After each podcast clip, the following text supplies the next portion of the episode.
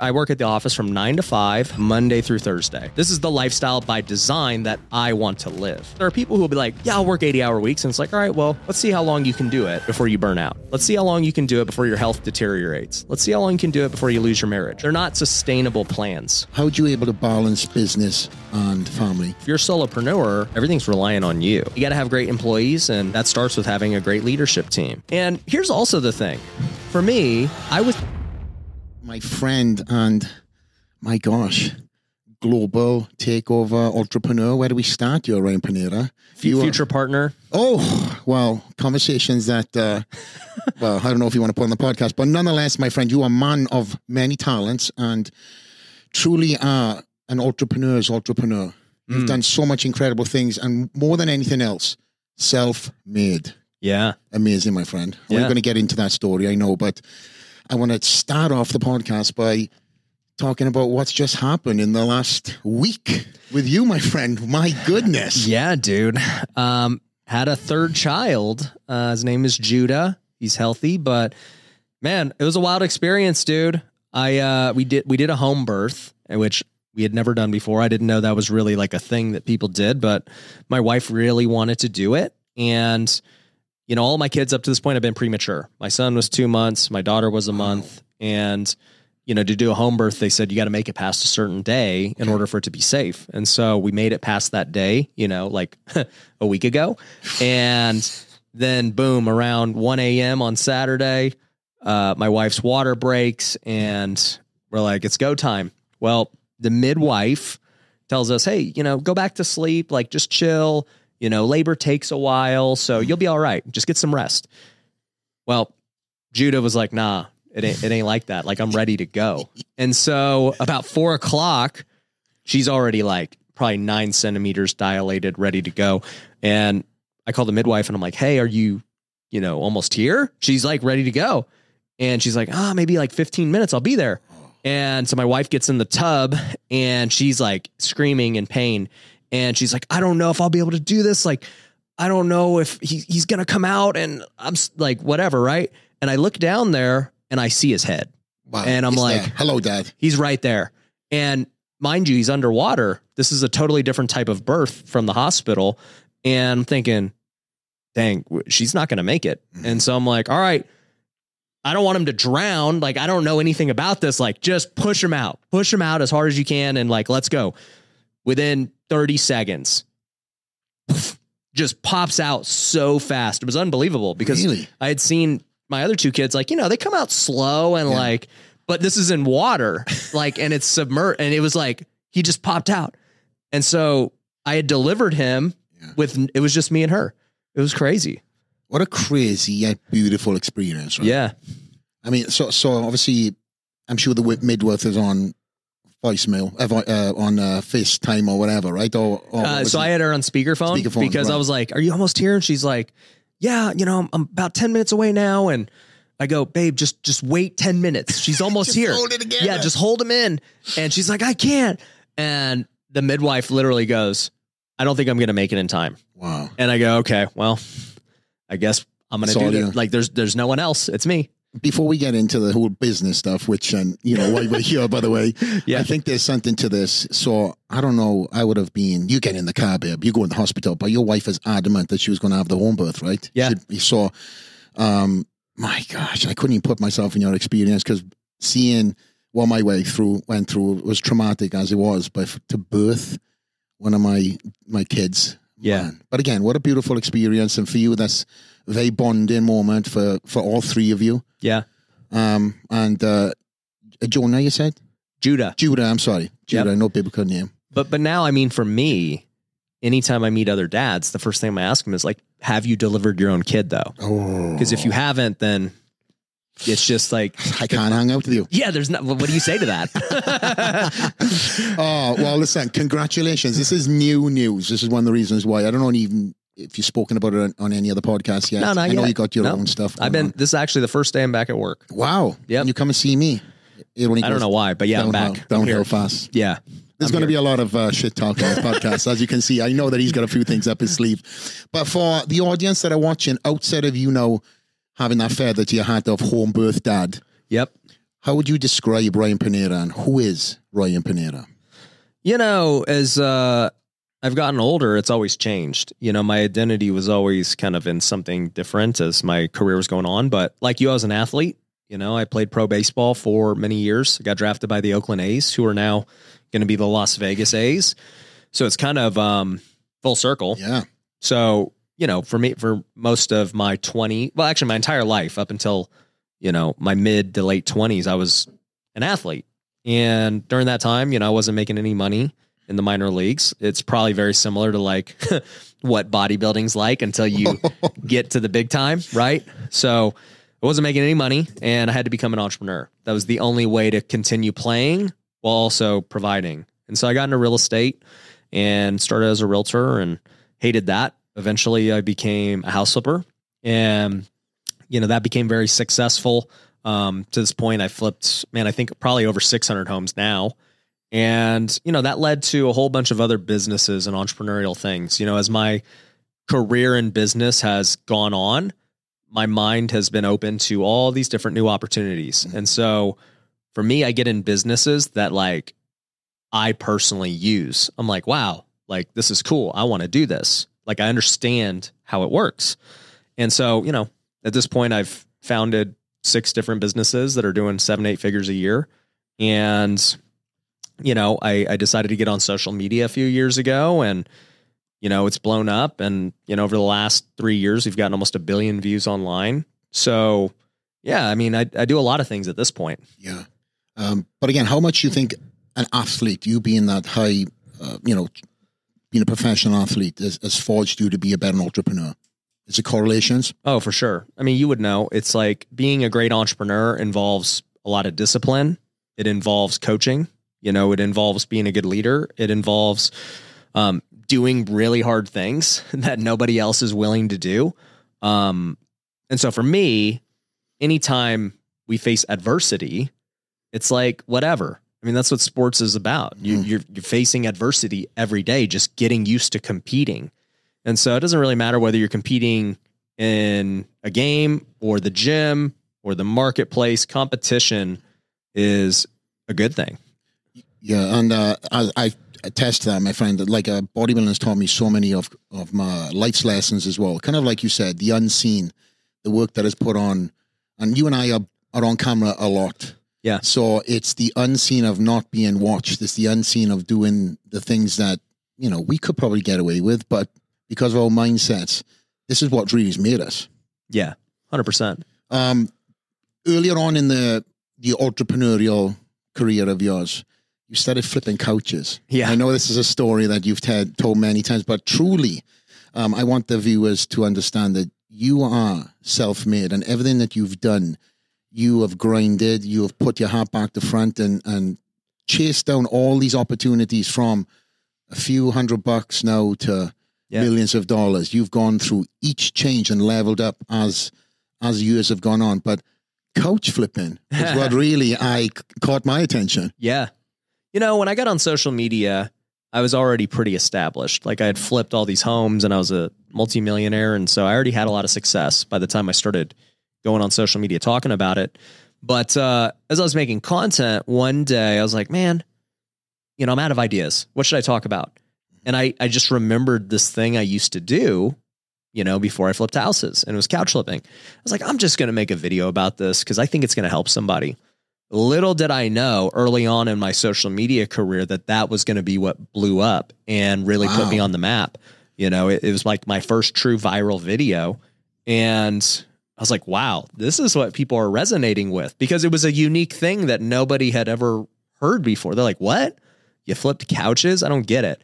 And I literally walked them through it step by step. I'm like, here's what I would do. These were the couches I bought. This was the color. This is how I cleaned them. These are like literally what I wrote in the descriptions. Mm. You know, is very detailed. And then, you know, for me, that was actually my first successful business and first time ever making like good money. You know, I built it to making eight grand a month. And to me, that was like an amazing amount of money. Yeah. And, you know, when I did it, a lot of people were, well, when I made the video, a lot of people were like, BS, dude, you can't do that. Like, that that's not true. Well, you know, fast forward a couple years later, lots of people have made, you know, videos and remakes and all these things. And I've seen so many people are like, oh, dude, like I quit my job. I, I make 10 grand a month. Like I bought my first rental property. Yeah, I spend more time with my family. Like, dude, it changed my life. And so it's crazy, like to see the success. I mean, there's people making 20, 30 grand a month doing it now. Wasn't it true that you um, found like a, a group that uh, was like a, ho- a couch flipping Yeah. group? Yeah, dude. I uh one day somebody sent me this group and they're like, dude, there's like a couch flipping mastermind. I was like, no way. And so I, I went and joined it in Facebook Yeah. and I bet they shit. oh dude, so they approved me and I just make a post. And I was just like, hey guys, like, you know, I, I love that you guys are masterminding, getting better at couch flipping, and and dude, it's awesome to see all the success stories in here. And literally, dude, Bro. comments went nuts. They're like, "Oh my gosh, it's the goat! It's the, The dude." goat, it, it was like LeBron walked into the arena. They were like, "This is our hero. This is like the the guy." Because probably nobody's speaking about it at that point in time. I mean, No, I I mean, I didn't invent it, but like, you made it a thing. yeah, it wasn't a thing. Yeah. I mean, other people have flipped furniture before.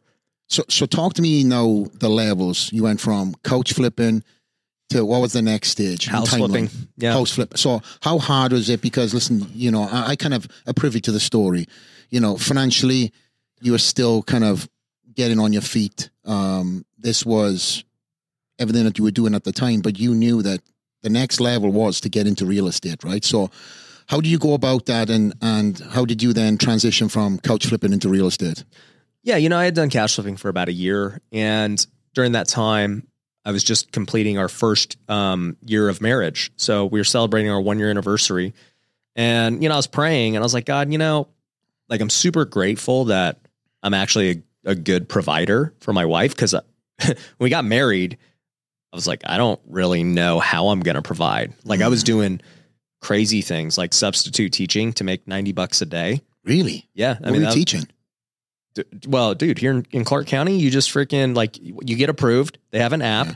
and then you look on what's available that day. So every morning, I'd wake up at like six, Yeah. and I'd be like, "What job is open?" And I would pick the closest school that Come was on, like bro. next to my house, Yeah. and then I would just show up and freaking take roll, and that was it. Any crazy stories from them substitution days?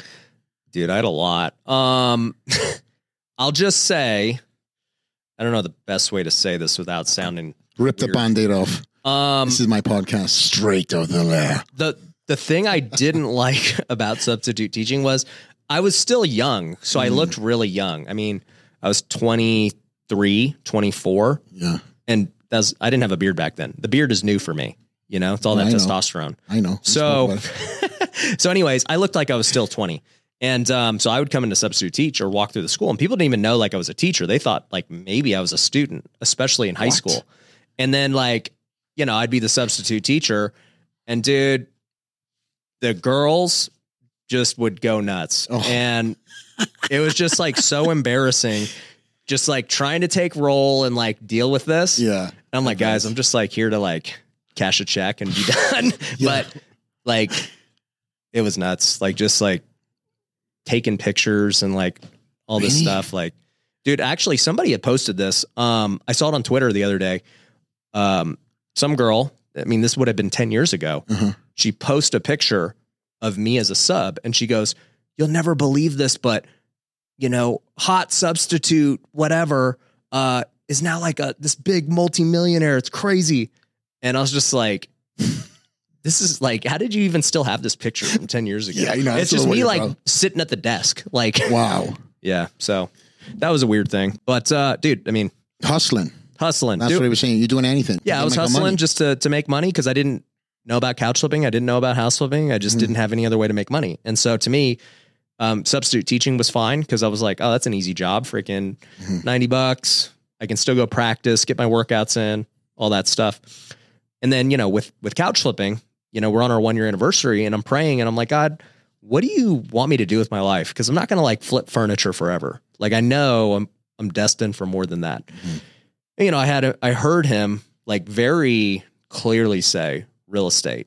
And for me, part of that story that I didn't mention was that I became a realtor like five years prior. You know, I got my real estate license in 2010. So I'd been dabbling in it Right. but I sucked. I was a terrible realtor. And so I hated real estate. I actually felt like I had failed. How can you be a real, a terrible realtor? In what, in what sense? Just, just describe what, what, what you weren't good at. I mean, everything. So uh, I, I, I couldn't get clients because I just didn't Well, have a that's right market. there. Right. Yeah. Like, That's so Number one, That's right number there. one, right? You don't have to do anything else. Yeah. well, but number two was even when I got a client, I wasn't good at like, I, I mean, I knew what a deal was and everything, but I wasn't a good like people person. I'm like, Blows my mind. well, I'm like, flex. Well, well, here's why. I'm like, flex. This is what you told me you want. It's good. Yeah. Let's put an offer. And you're like, no. And I'm and in my mind, I'm just like, dude, I'm not dealing with this. Like, Ah. you're wishy washy. You're not serious. I don't want to do it. That's why. You need thick skin, bro, for that stuff. I've Yeah, and I'm it. I just I don't have time for it. Yeah. So after a couple of years, I gave up. I was like, I had a license, but I gave up. So when when I heard God telling me getting back into real estate, I'm thinking real estate. I already failed at that. Like think about what I had failed at to this point. I failed at real estate. I'd already been released by the Oakland A's, so my baseball career wasn't where I thought it was. Um, I just now finally started to have a little bit of success, you know, flipping couches. I was a terrible substitute teacher, right? So at this point, I'm like, and, and by the way, too, I also applied for real jobs and couldn't get one, you know? So everything to this point forced me into entrepreneurship. I just didn't have a choice. I didn't grow up wanting to be an entrepreneur. I just wanted to play baseball. And, you know, by the time, uh, you know, we, we were one year in marriage, though, I, I did hear God tell me, like, get it back into real estate. But this time, I want you on the investing side. And so, you know, through a long string of events, I had multiple signs and it led me down the path of finding these books and other things. And I was like, I get it. I can definitely flip houses. You know, I, I had this misconception that you needed all this money saved up. You need all this cash money to go flip a house. And the truth is, you don't. You don't really need any money. Tell us about that. Because there's obviously, this is your audience. Yeah. So as a realtor, they tell you, hey, the investors, they just buy all cash. Like that's the only way to get a good deal. And at that time, that's what I believed. And I also thought, well, the only other way to get a, a deal or a house is through a loan. You just get a 30 year loan and you got to have good credit. You got to have tax returns. You got to have, you know, job history. I didn't have any of that. I was flipping couches, you know? So I'm like, I can't qualify for a loan and I don't have cash. There's no way I can get into this business. Well, after that, you know, encounter, I realized like, no, that's not true. There are private investors you can go find who will fund your deals. There are these guys called hard money lenders that lend money, you know, they're at higher interest rates, but like they will fund your deals regardless of that. And I was like, wow, I could actually do this if I find a deal. So I went home and I was like, babe, I'm going to flip houses. Like I already knew how to find deals. My problem when I was a realtor wasn't that I couldn't find deals. It was that I just hated working with clients and I couldn't find clients and I couldn't like convince Big them issue. to buy the deal. So I go, if I'm my own client, I'll find as many deals as possible. So, you know, a couple months later, I found my first deal and I got a hard money loan. At the time, I didn't know any private lenders. So I maxed out all my credit cards. My wife and I's, we maxed out $50,000 worth of credit cards. And um, I bought my first flip. And, you know, thankfully it worked out. A couple of months later, we sold it and made 25 grand. And I was like, this is easy. Like, give me one of these a month Mhm. and we'll be set. And uh, How many yeah. couches have you had to flip for 25,000? I mean, that's three months worth of couches. Wow. And I got it in one deal. So, you know, it was a lot, it, I'd have to get a lot of couches. No, but but but to be clear too, though, during that first year, I was still flipping couches Okay. because I still needed to pay the bills. Yeah. You know, like I didn't know if it was going to work. And in in house flipping, you don't get paid for months, right? You don't know when it's going to sell. So I was still flipping those couches. So when you took that profit, did you then, I'm, I'm guessing interest rates were zero, I guess the credit cards, no, right? You no, know? honestly, dude, back then Yeah. rates were five to six. I mean, like my whole real estate career since 2010, rates were always four to six. Right. So, like in this environment we're in today where people think they're high, I'm like, I mean, not really. They're pretty normal historically. That's what I was going to ask you. But but going back to to the you know the uh, real estate and flipping, you took that first profit, and when you put that profit, did you then pay off cards or did you keep I, them I, cards? I maxed? bought a yacht. No, I didn't. so Bought some rims for the car. I bought some spinners. yeah. Um. Bodybuilding 101, that is, mate. So no, I, I just bought another deal. I kept my credit cards maxed out for years. Right. Yeah, because uh, first off, those credit cards I got zero percent interest for like That's what I mean. twelve or eighteen months. Zero percent So I'm interest like, in cards. dude, yeah. I'm gonna just run this Yeah. as many times, right? And even then, once it was over, I still looked at it. I was like, all right, I'm basically getting charged one percent a month to borrow this this money, but it's you know if I'm if I have 50k in debt, you know that's 500 bucks a month that I'm paying. It's not a lot of money, and it's gonna help me go get a deal that's gonna make me 25,000. Mm-hmm. So I'm gonna spend two thousand in interest to make twenty five thousand. Like, why would I pay these off? So for somebody that's watching, you know, or somebody that's wanting to get into this world right now, um, what would be 101 of getting into into real estate? What would be your advice? Look, there's lots of ways to get into real estate. You know, most people think they got to be a realtor. Not true. Um, you could flip like what I'm talking about. You could do something called wholesaling, which is even easier. Um, you know, with wholesaling, you just find a deal and you don't have to buy it. You don't have to fix it up. You don't have to do anything. You just got to find somebody like me who will buy the deal from you and pay you a fee. So, I mean, I've paid wholesalers a thousand bucks and I've paid them 250,000 bucks, like Hmm. depending on the deal.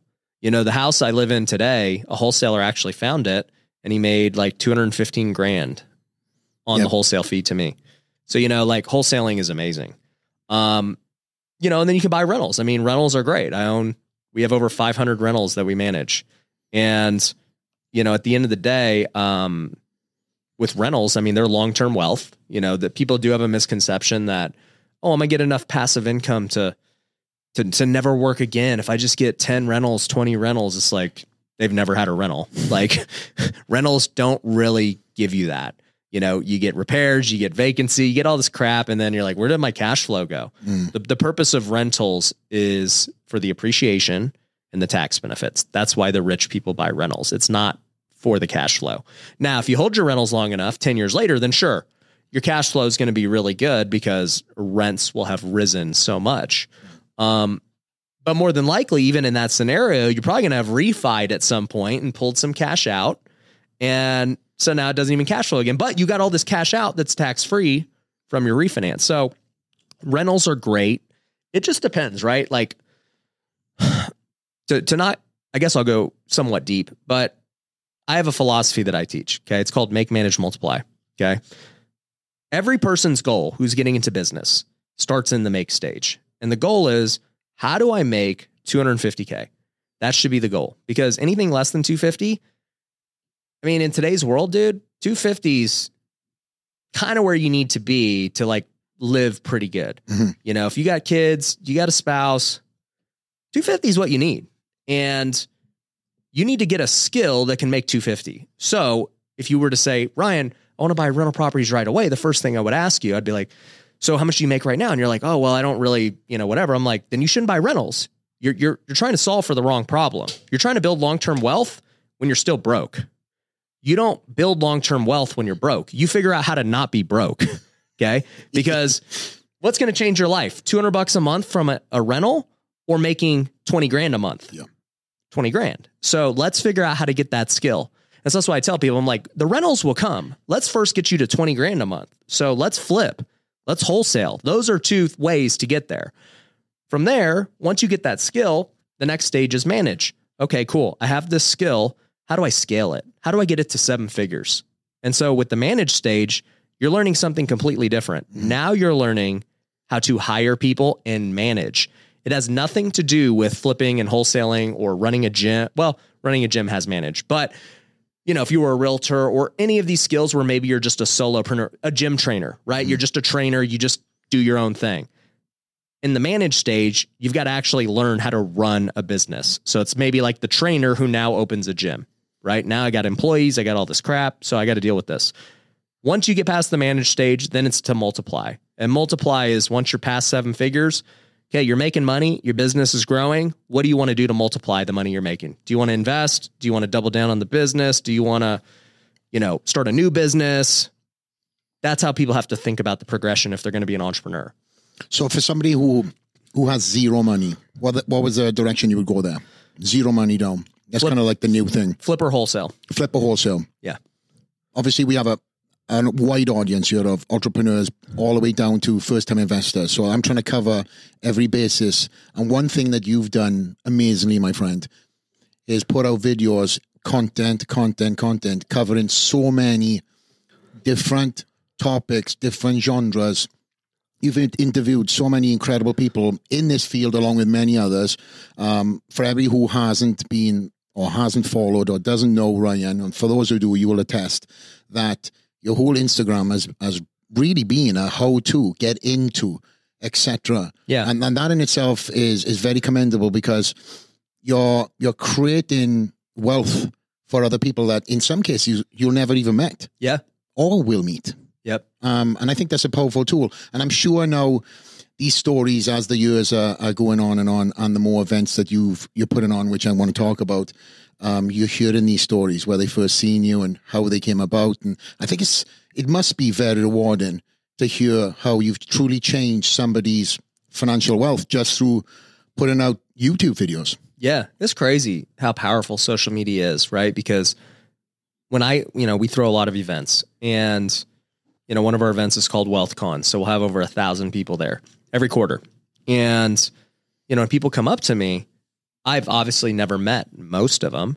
And they're like, bro, you changed my life. This video did this. I just flipped my first house. I just, you know, did this. I spend more time with my family now. And so it's super rewarding um, just knowing like this technology that we have that never used to exist. You know, the fact is, you and I can get on here right now and spend an hour and just chat it up and like, you know, give good value, and thousands and thousands of people will see it who we we don't even know who's watching or how it's impacting them. Mhm. And it's a crazy tool because it used to be if you really wanted to impact somebody before this, you had to go meet them for coffee, you know, go go meet them face to face and it's like, cool, I can impact one person. Yeah. But now we can impact millions. I know that um, there's a lot of people, like our friend, mutual friend, Alex Hormozi, has done a phenomenal job of of doing videos where they connect with the audience, truly giving so much worth in these videos for these, uh, you know, for the viewers to truly, you know, take back and go, wow, this is something I've had for free. But yet, when, you know, Alex puts out a book or he does everything else, man, that thing is sold out. And I think that you guys, two different genres, yes, but I, I see both of you being in the same kind of uh, realm of, of just content, content, uh, and just really good content at that. So, um, different topics. I said, you know, all the way from real estate to investing in in multiple different things, but it's all tailored around changing your life. Yeah. If you're watching this show, my guess is you're probably an entrepreneur who's trying to grow your business. And for me, the best thing I ever did to grow my business was build my personal brand on social media. It's allowed me to get more revenue, it's allowed me to raise more capital, and it's allowed me to hire better talent. And if you are not currently creating content for your brand, you're missing out and your competition is. So, if you want to learn to grow, my advice is to create a podcast. Now, there's a lot that goes into building a podcast and why I believe it's the best way. So, I've actually created a free training that I want you to go check out. If you go to pinedamedia.com slash podcast, you can go access the free training right now and see how a podcast is going to be the best decision to grow your personal brand today. So, go check it out by clicking the link below, and I'll see you in the training. You know what? What is wealth to you?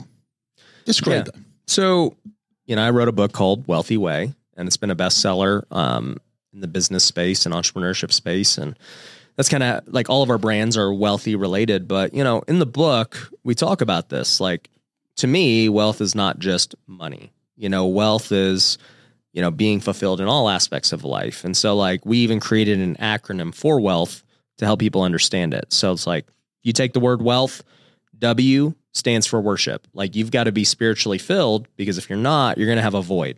Mm-hmm. Okay. E is for education. Hey, we got to constantly be growing. You know, we want to be learning more every single day. A is for affluence. All right, that's finance. That's money. We we wealth definitely involves money, obviously. L is for lifestyle, right? If you're a slave to your job, are you really wealthy? no matter how much money you make? No. Like you've got to live the lifestyle you want. You know, if you want a vacation X amount of times a year, if you want to, you know, go in the office from these hours, that's what lifestyle is all about. Um, T is for team. So, you know, that'd be your relationships. You know, how how strong is your marriage? How strong, you know, or how good of a parent are you, right? Like that's wealth. If you're if you're making money and you're a crappy parent, I wouldn't say you're wealthy. I'd be like, you make money, but I, I wouldn't, you know, be happy in your place, right? And then the last one, H for health. You know, if anybody who's experienced losing their health will tell you they're like, I would trade anything for good health right now. Right. So, you know, in the end, if you're lacking in any one of those elements, you're going to be unhappy. You just will be. Right. And I see it on social media all the time. Right. Where there are a lot of people who, man, maybe they're super strong and a couple of them, they're like, dude, freaking, I'm like stacked like Flex Lewis and, you know, my money's good. And then I'll be like, how are your relationships? Oh, yeah, like uh, I'm divorced. Okay. You know, how's, what's up with the kids? Yeah, I don't see them that much because I'm busy working. I'm like, all right, well, good luck, you know? Mm-hmm. And so that's, for me, that's been the message of, we're not competing in a game of who can make the most money or who can get the most views. We're competing in a game of, you know, really just yourself and how do you basically maintain this balance? Because there are people who will tell you, like, oh no, you can't have balance. There's no way. And it's like, well, either way, it's still like a score on the scorecard, whether you choose to accept it or not. Mm-hmm. The scorecard is there, right? Whether you want to just like not play that game, that's fine, but you're going to feel the effects of it as a human. There's no other way around it.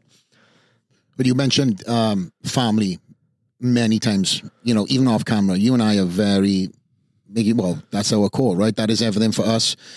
You have a line in the sand when it comes to business and you have a line in the sand when it comes to family time. And that's one of the things I admire about you. You know, even when we've been speaking out of hours and stuff, you'd be like, hey, I'll, I'll hit you up uh, later on, you know, and you obviously explain why, but it's family time. And I am that guy. Um, and I, even every Saturday, I have family day. I yeah. do. I don't think about anything else but that. Obviously, you know, if I'm traveling, it's a different thing. Uh, but how do you find that balance being as successful you are, having all these multiple different companies, um, you know, multiple, I don't know how many employees you have, but I know it's in the figures. Yeah. How are you able to balance business and family? Yeah. I mean, you mentioned employees. That that's key number one. You know, if you're a solopreneur, everything's relying on you, right? So it's hard to have balance when you're doing everything solo yourself. Solopreneur. And so for me, the only reason I'm able to do it is number one, employees. You know, we have over 100 employees across all the companies, and they're great. They are doing the work. I mean, right now I'm here with you, but there's work being done, there's sales being made, there's things being fulfilled. So, you know, you got to have great employees, and that starts with having a great leadership team. You know, we have great you know, I have great partners, I have great leaders, managers, you know, they're accountable, they're hungry, we have great culture. And so because of that, it allows me the freedom to do what I want. By design. Yeah, by design, lifestyle, right? And here's also the thing. For me, like I was happy when I was flipping couches. Like even though I, I knew I could accomplish more, I was like very grateful for how much money we're. I thought I was rich, to be honest. I'm like, I'm making eight grand a month. This is crazy. And no matter how much money we've made, I've always been like, I'm rich. Right. And, you know, even when I was playing minor league baseball, I was making $7,000 a year. Okay. Wow. That's it. That's it. That's all I made. And so in the off season, I had to go substitute teach. I mean, like, truthfully, I mean, between substitute teaching and minor league baseball, I probably made like 15 grand. A right? year a year. And you you looking after yourself and your wife. Yeah. And so people are like, I don't know, when people just talk about money and stuff, I never complained like, oh, I'm broke, freaking my life sucks and whatever. And I was just like content. I'm like, yo, this is just part of the plan. Like, this is what we're doing now. And hopefully I get to the bigs and like that's the goal. You know, it didn't work out that way. It actually worked out better for me because I can do this the rest of my life right? Versus sports, you you have a cap. But um, I think it comes down to even during that time, I was never like a workaholic where I was like, dude, I need to just like grind out every moment because I need to make more money. Mm. Money was never the goal, right? Money just was a byproduct of being innovative and working hard and looking at new opportunities. So, you know, when I think about this life that I have today, you know, in, in the Wealthy Way book, you know, I talk about, it. I go, hey, you know, I, I work at the office from nine to five, Monday through Thursday. That's when I work. And on Fridays, I go golf. On weekends, I'm just hanging with the fam. Nobody goes to the office on the weekends. It's not even open. Um, you know, and then at night, I'm just hanging out with my kids and everything. And then before I go to work, I'm doing all my me time. You know, I'm working out, I'm praying, I'm reading my Bible, I'm just getting all my me time in. And so this is the lifestyle by design that I want to live. You know, those are my parameters at which I've set for myself. And here's the thing when you give yourself constraints, okay, and you set a game plan that you know you are one, going to be very happy and fulfilled with, mm-hmm. two, it actually can lead to the success and goals that you want to hit. And three, you know, it's actually like a doable plan and like that will last long term, you're going to have success, right? Because there are people who will be like, yeah, I'll work 80 hour weeks. And it's like, all right, well, let's see how long you can do it before you burn out. Let's see how long you can do it before your health deteriorates. Let's see how long you can do it before you lose your marriage, right? They're not sustainable plans. So for me, I always played the long game of it of like, I'm going to build something that's sustainable. And that way I'll just outlast everyone. Like it's, it, there are people that, that shoot up all the time and then they're gone right? Because they don't have a sustainable plan. They're they're sprinting for a marathon. Life is a marathon. There, there's no sprint here. Like life's long. So, you know, having that framework of like, I want to do something that I can sustain. Now, are you going to be able to do that right off the bat? No. You know, for people who are trying to build it, maybe you don't even have a family right now. Great. You don't have to worry about that.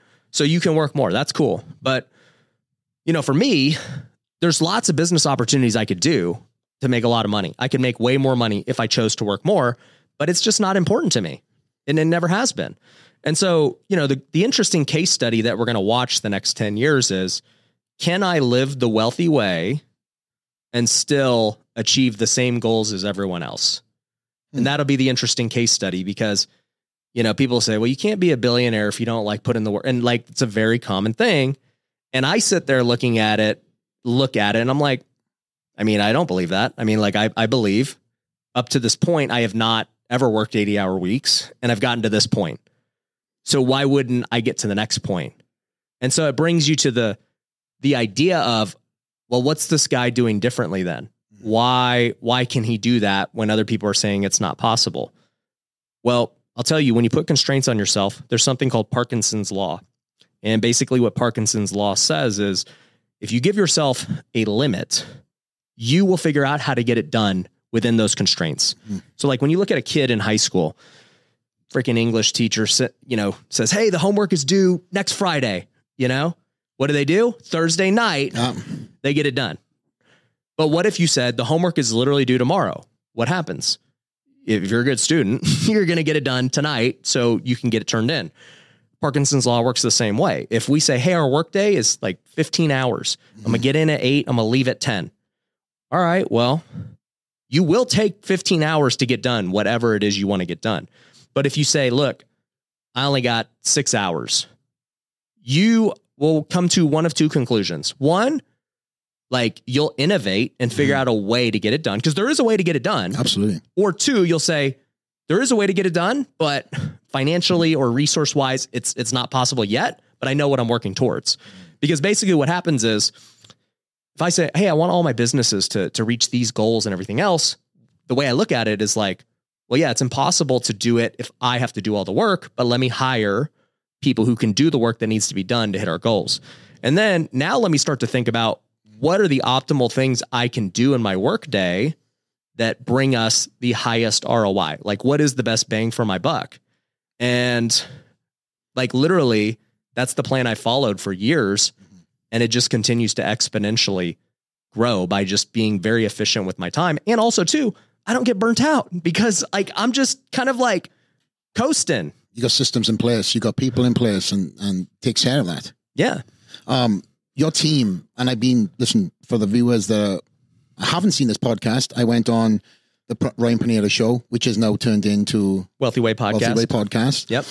And I was blown away, my friend, blown away just by how much real estate you've taken in this uh, office block. By the way, uh, this this whole floor is mine. This direction is for, again walking into into your offices and seeing what you've created and everything kind of have it has its own uh, section yeah. right it reminded me a lot of uh, Google. There was areas that you could just work flow free, stand up, sit down, go into a certain creative area, creative space. Um, and again, you have a lot of different, uh, a lot of walks of life in that room. When I, I go in, I kind of scale around, look around, see what's going on. There's no kind of genre there. You got people of all ethnicities. How key is it to have that work workforce team? And what was the first hire you done?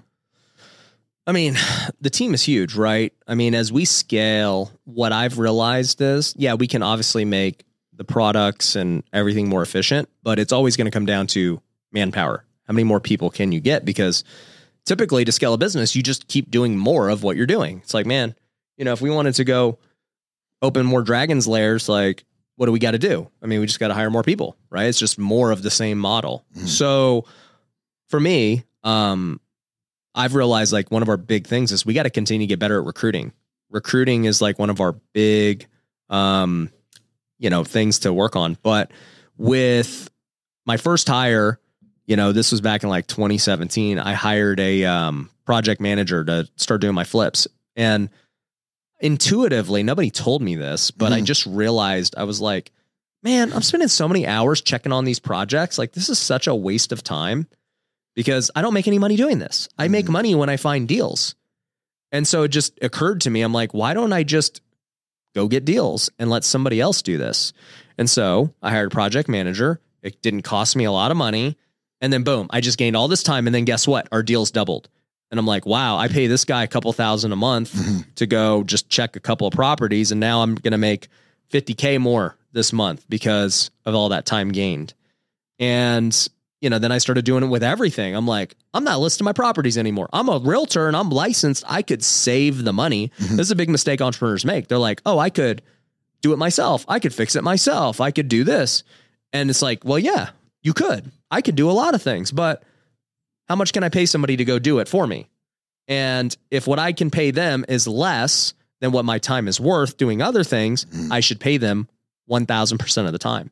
How fast did your team build up in that process? You know, 2018 was the first year I was fully retired from baseball. And so that year, I was like, all right, I'm going to take business serious. like, at that point, I'd probably already flipped 50 houses while I was playing. Really? Yeah. Wow. So I'd flipped a lot of homes while playing baseball, which actually taught me delegation. Mm-hmm. Because guess what? I'm faced with a constraint, like we're talking about. Mm-hmm. And the constraint was this go play baseball and, you know, basically not flip houses while you play or figure out a way to do both.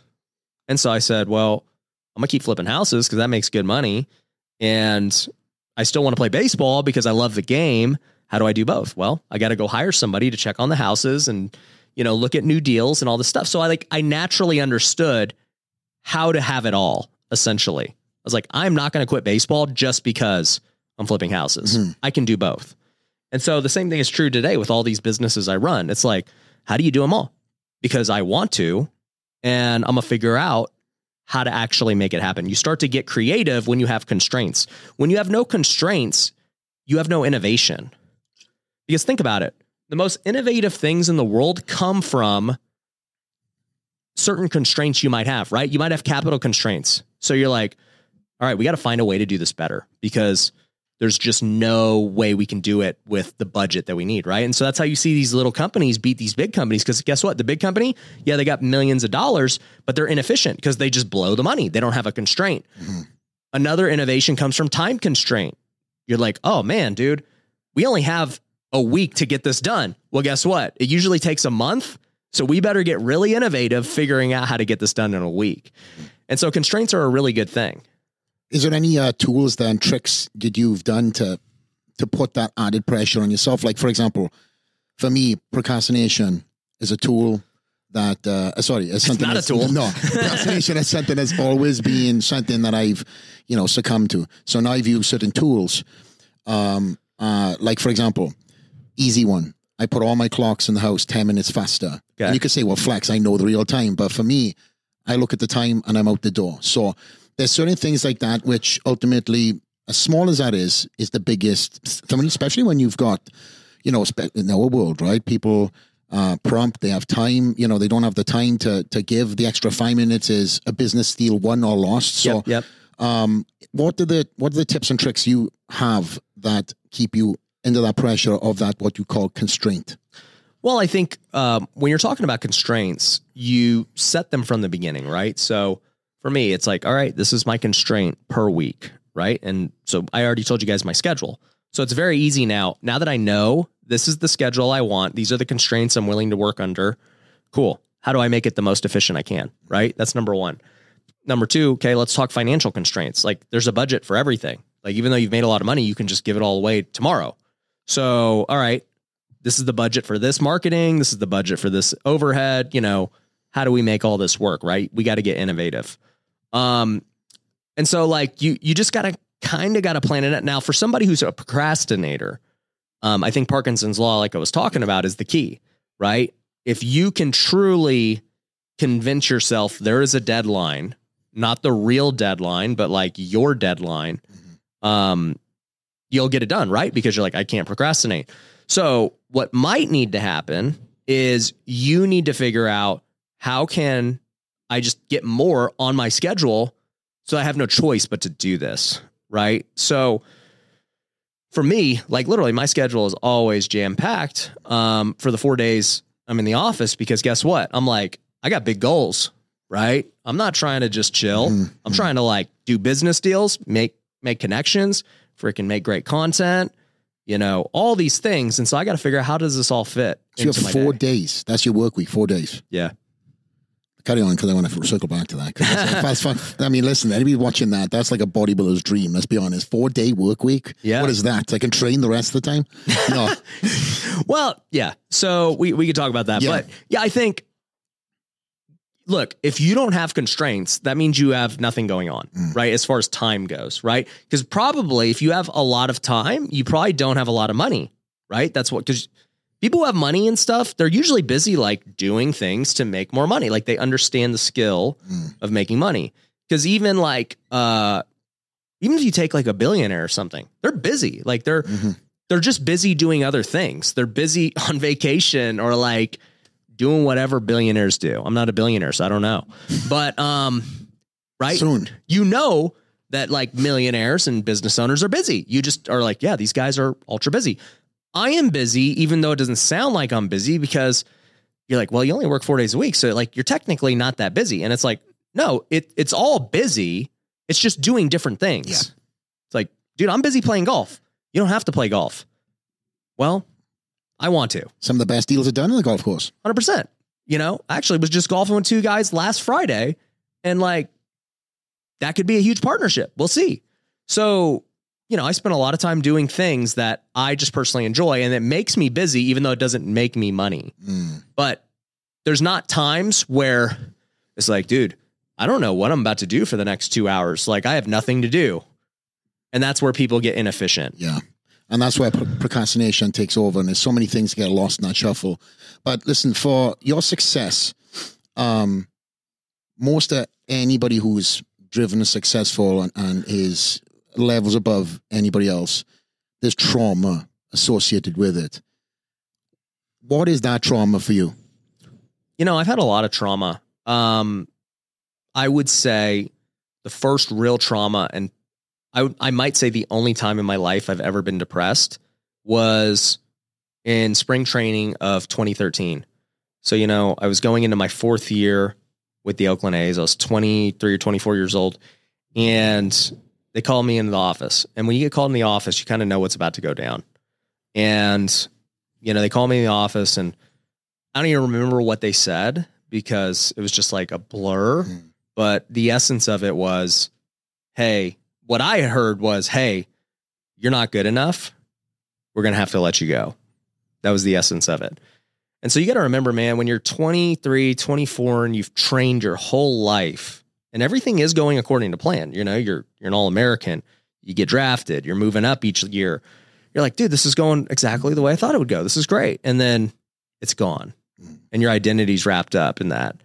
Um, and I also had no skills. Like I literally had no skills. I failed as a realtor. I hadn't even flipped couches yet. Like I was, I was also engaged, about to get married. So I had all these things going on, and I was like really lost for the first time. I was like, I don't know what I'm gonna do.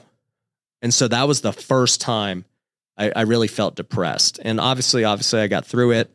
Um, I kept playing. You know, I got signed by a different team and um, continued my career for another five years, actually. But um, that was tough. You know, another time of of trauma was with just like going through my first string of losses flipping houses. You know, I think I flipped probably 80 homes before I ever had a loss. And, you know, I had my first loss and I was like, whatever, you know, pretty good, one out of 80. And then uh, in 2018, the market turned a little bit and I had 70 flips going on at once. And so I had a lot of losses. And that was my first time, like between all those losses, I, I probably lost over a million bucks.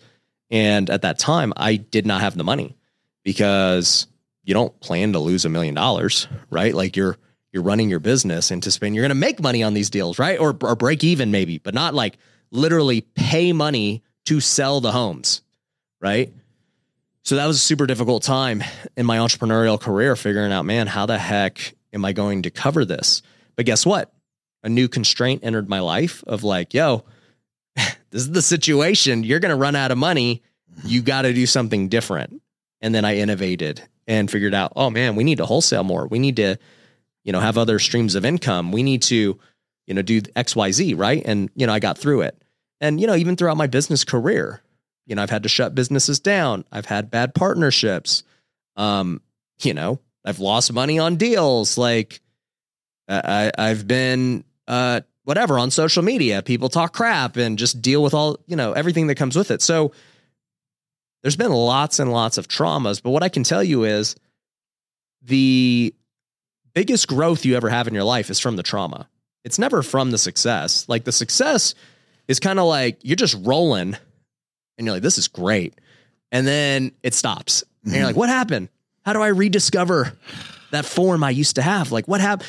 This happens with my golf game all the time. I'm like, where did my swing go, dude? I was just cranking it, and then all of a sudden, I can't hit it straight. Is that just an excuse to get you out there more? Yeah, exactly. I, I'm like, I need more reps. I need that ten thousand hours. They say.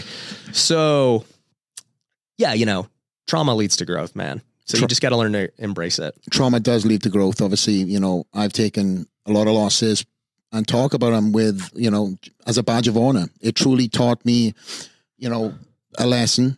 Um, and uh, you know, I put my my situation into my faith, and you speak very highly as you have done since I've met you about your faith and uh, and how now you walk in.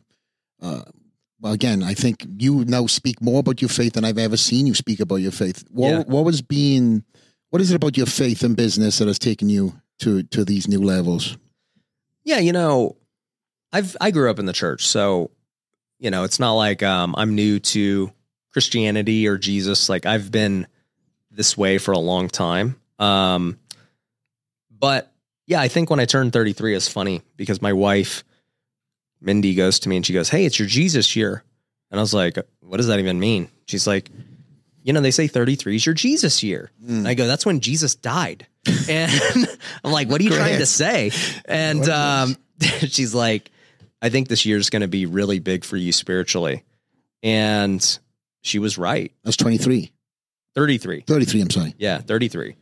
And I'm 34 now. Hmm. So I just completed, you know, that 33 year. And it was easily, she was right. It was easily the most, year, it was the biggest year of spiritual growth in my life. Hmm. And, um, you know, people knew I was a Christian. I mean, I, you, you go look back at content from 2020, 2021, like I, I've been talking about it, but now it's like very prevalent. And see, yeah, yeah.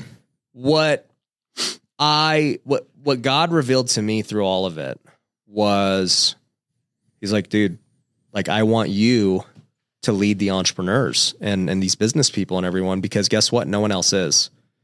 And I started to really think about this because if you just look on social media, you know, who are the entrepreneurs and and big influencers and people that, you know, are like super public about faith, like, you know, making it happen. Like one guy comes to my mind. Who? Mark Wahlberg. Mark Wahlberg. Great guy. I'm actually he's supposed to be coming on the podcast. Oh, fantastic. Um, but you know, he, he's an actor. So I'm thinking like, who are these YouTubers Mhm. that we all know? Like Mm. who who's really the guy? Right. And it just occurred to me, I was like, if not me, then who? And so once that kind of clicked, I realized this is so much bigger than whatever it is I was doing before. And like people need to know this. And so, you know, we started um a Christian group called Wealthy Kingdom. So, like I said, all my brands are wealthy branded. And basically, the premise was I've been holding Bible study in my office for five years. So, like I said, this is nothing new, but I would post about it every Wednesday when we hold it, and people would be like, Can I join the Bible study? Whatever. Can I zoom in from North New Jersey or any of these things? And I'm like, I wish, but no, because like we talk about private things. They're, they're not going to be on Zoom. And it just occurred to me that like this is such a big need in the space and there's no one doing it. And you know, the Bible talks about that. It's harder for a rich man to get into heaven than it is for anyone else. So, it's not like the poor, the widows, the crippled, like they have much easier times accepting God because once again, constraint. They have no choice. Like Mhm. he's their only hope and he should be. But rich people think that they've got it all figured out. They have success. They're like, why do I need God? So it's harder for the rich person to get to salvation than anyone else. And so I go, who's going to reach these people? Right? It- it- first off, it's got to be someone they respect, at, at least on their craft and level. And it's got to be somebody who's bold enough and willing to talk about it. So, anyways, I, I became convicted and I started writing a daily devotional every morning. And, um, you know, people have loved it. And we started Wealthy Kingdom, which is um, pending nonprofit status. And, you know, the goal with Wealthy Kingdom is to just plant Bible studies nationwide for entrepreneurs. Mhm. And we started in May. We already have planted um, 40 of them. So we're in 40 locations across the country. We have 60 right now that are in the queue that we're training. So we're training up these leaders to go out and lead Bible studies in their offices, at coffee shops, whatever. So we'll have over 100 Bible studies nationwide. And I think that, you know, in the coming years, I mean, we'll have who knows? Who knows how many? Plus, we've already done mission trips and events and all this cool stuff. And like even at my event, WealthCon, you know, we have um, a full on church service at the event, which is Wow. Not normal for like these business events. Like, in fact, haven't, we haven't done this, but we're doing it at the next one. People don't know yet. I'm literally going to hold a full on worship service, like concert. So it's going to be sweet. And, um, you know, once again, people, people can say, well, why I'm coming to a business event. Why, why am I hearing about this? Well, you need to one, but also if, if it offends you, I don't really care. Like you don't have to come back or you can just skip it. Right. But, you know, long story short, I just think that with Wealthy Kingdom, um, you know, in the coming years, God willing, if we just do the right things, I mean, we will be the biggest like Christian business organization in the world. Like that's just where it's headed. And to me, when I hear that, I'm like, oh, bro, that's where it's at. You know, I don't give a crap about how many more houses I flip or how many rentals I get, or, you know, you, you just start to realize like there's so many things that are more important. How how much have you seen your life change since you know you turned thirty three? You obviously started pouring in more Yeah. in- into your faith, talking more Yeah. about your faith. Yeah. When you say things have changed, just just give an example. I would say my perspective on life is very different. Um, you know, I would say that I don't desire the things I used to desire. And I, I think a lot of that too can come from once you achieve like success. It's like, man, I, I've played pro baseball. I did the influencer thing. You know, I've built businesses. Like I've achieved basically every worldly goal I could want. And so then you realize you're like, yeah, I'm gonna set a new goal, but like it doesn't do anything. Like it's just a goal. Mm. And so you start to see the world differently and you start to see like for me anyways, as I get exposed to more successful people, I realize they're not saved. And I see all the problems in their life. Like it, it just is everything I talked about before, Mhm. jacked up marriages. They feel void. And you could just see it even like with these influencers and their content. It's like they're giving all this great content and then you can just see like they're just kind of still there's something missing Yeah. and it, it it's faith that's what it comes down to so to me it's like man god put me on this earth and he gave me these abilities and resources and connections and the experiences i've had in order to reach these people. And i didn't know that five years ago because i, I just wasn't in this position. I didn't have influence. Uh, yeah i had some business success but you know these guys ain't gonna listen to me right? But now i'm in rooms with billionaires and all these people and they respect me. Um and so I just think like my perspective is completely different on on on why I'm here. It's much clearer. Um, I think that my perspective has also changed on how much more I could be doing because I think as we start to grow, our capacity increases. You Mm. know, we're like, man, dude, I can do this. You know, I can work harder. I can be more bold. I can reach more people. And so your your confidence grows, your faith grows, and you're like, man, I'm capable of a lot of stuff if I just really believe it and I and I'm obedient to what he's calling me to do. Yeah, I Dan, listen, I've felt the call in more with my faith more than ever this year, to be honest with you. I think I, I'm also aligned more with different circles of people. You know, being in the world that I was in just focused on me and a physique. You kind of take the, the blinders off and you realize, my gosh, life is to be lived. It's not lived around seven meals a day, you know? And And let me I'll add something to that too. I always thought when I was young, I was like, all right, you know, sports will be my mission field. I'm gonna be like Tim Tebow, right? Which by the way, he's done an amazing job. incredible. Um, but when I look back on my sports career and I look back on all the things I was struggling with back then, it was all related to around. It wasn't about God, it was about me, right? You're like, how am I going to get better? How am I going to move up? Let's improve my physique. Let's make mm. sure I get all my meals, right? And then guess what? When things don't go your way, you go into destructive habits. Oh, crap, bad game. Let me go watch some porn. Mm.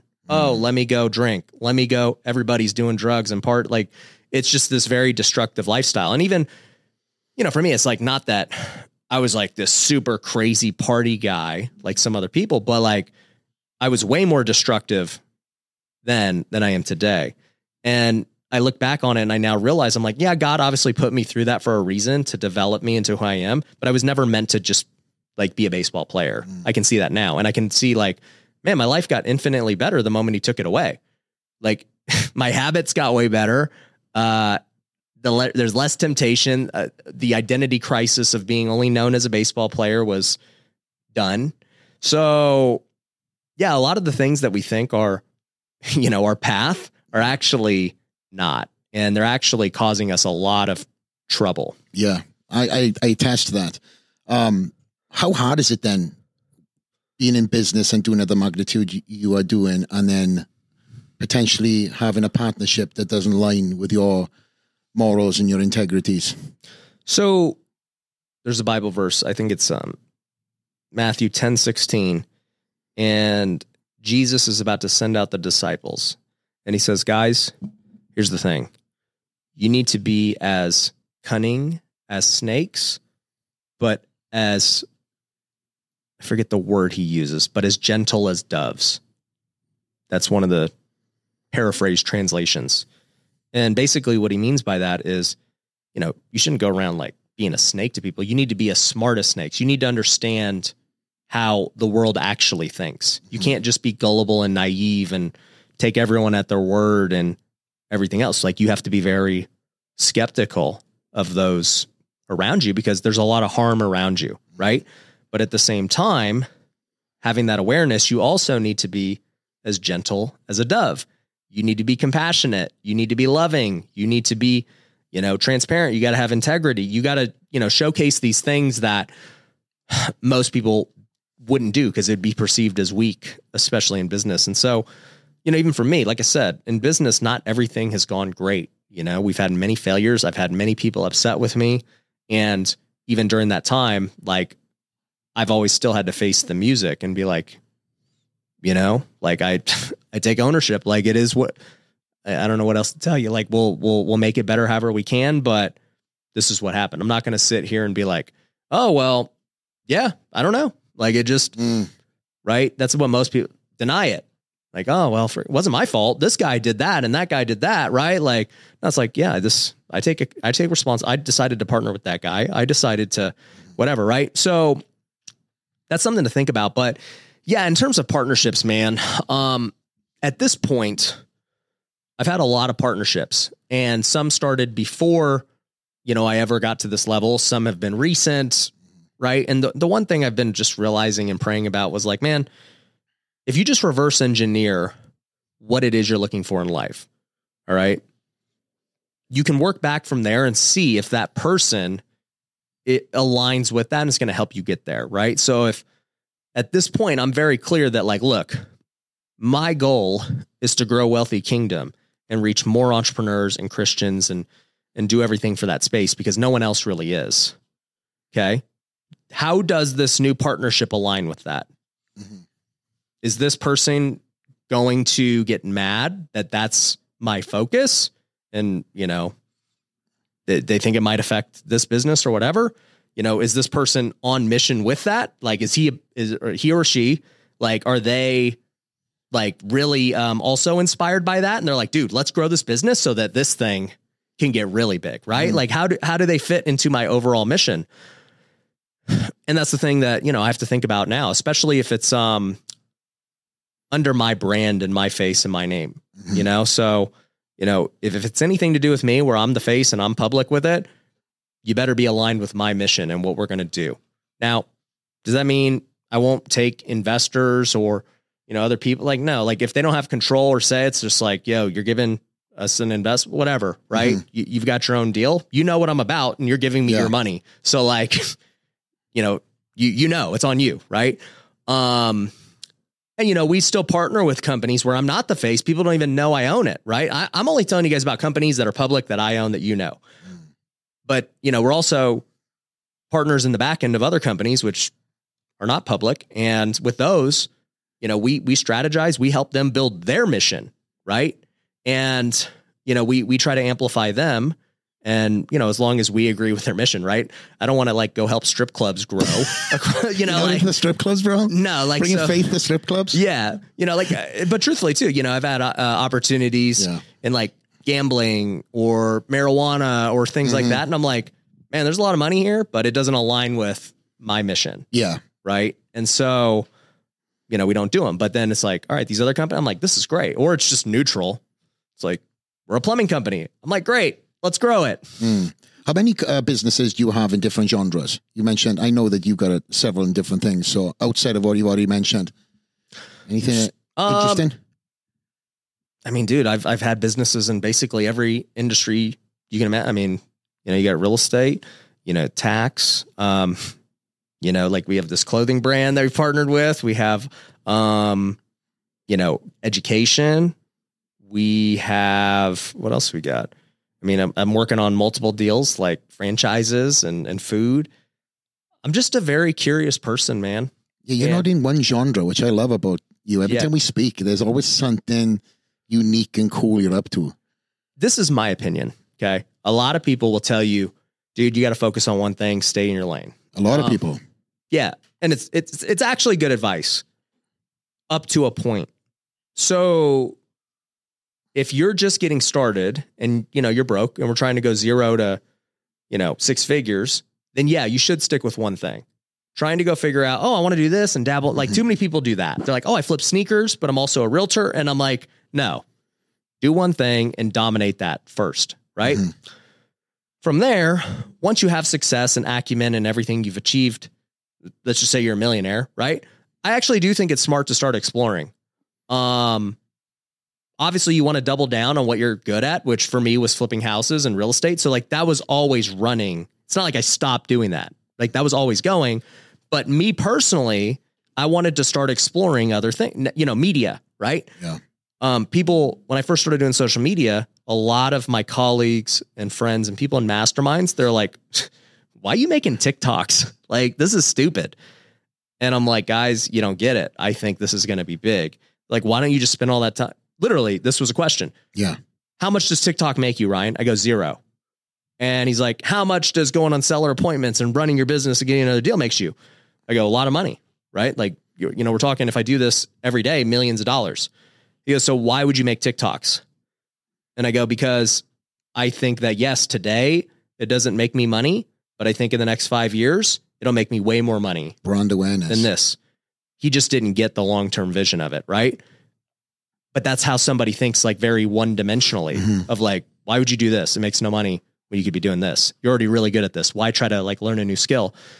And you know, over the years, um, what I have realized is the more new skills I learn, the more dangerous I become in all businesses.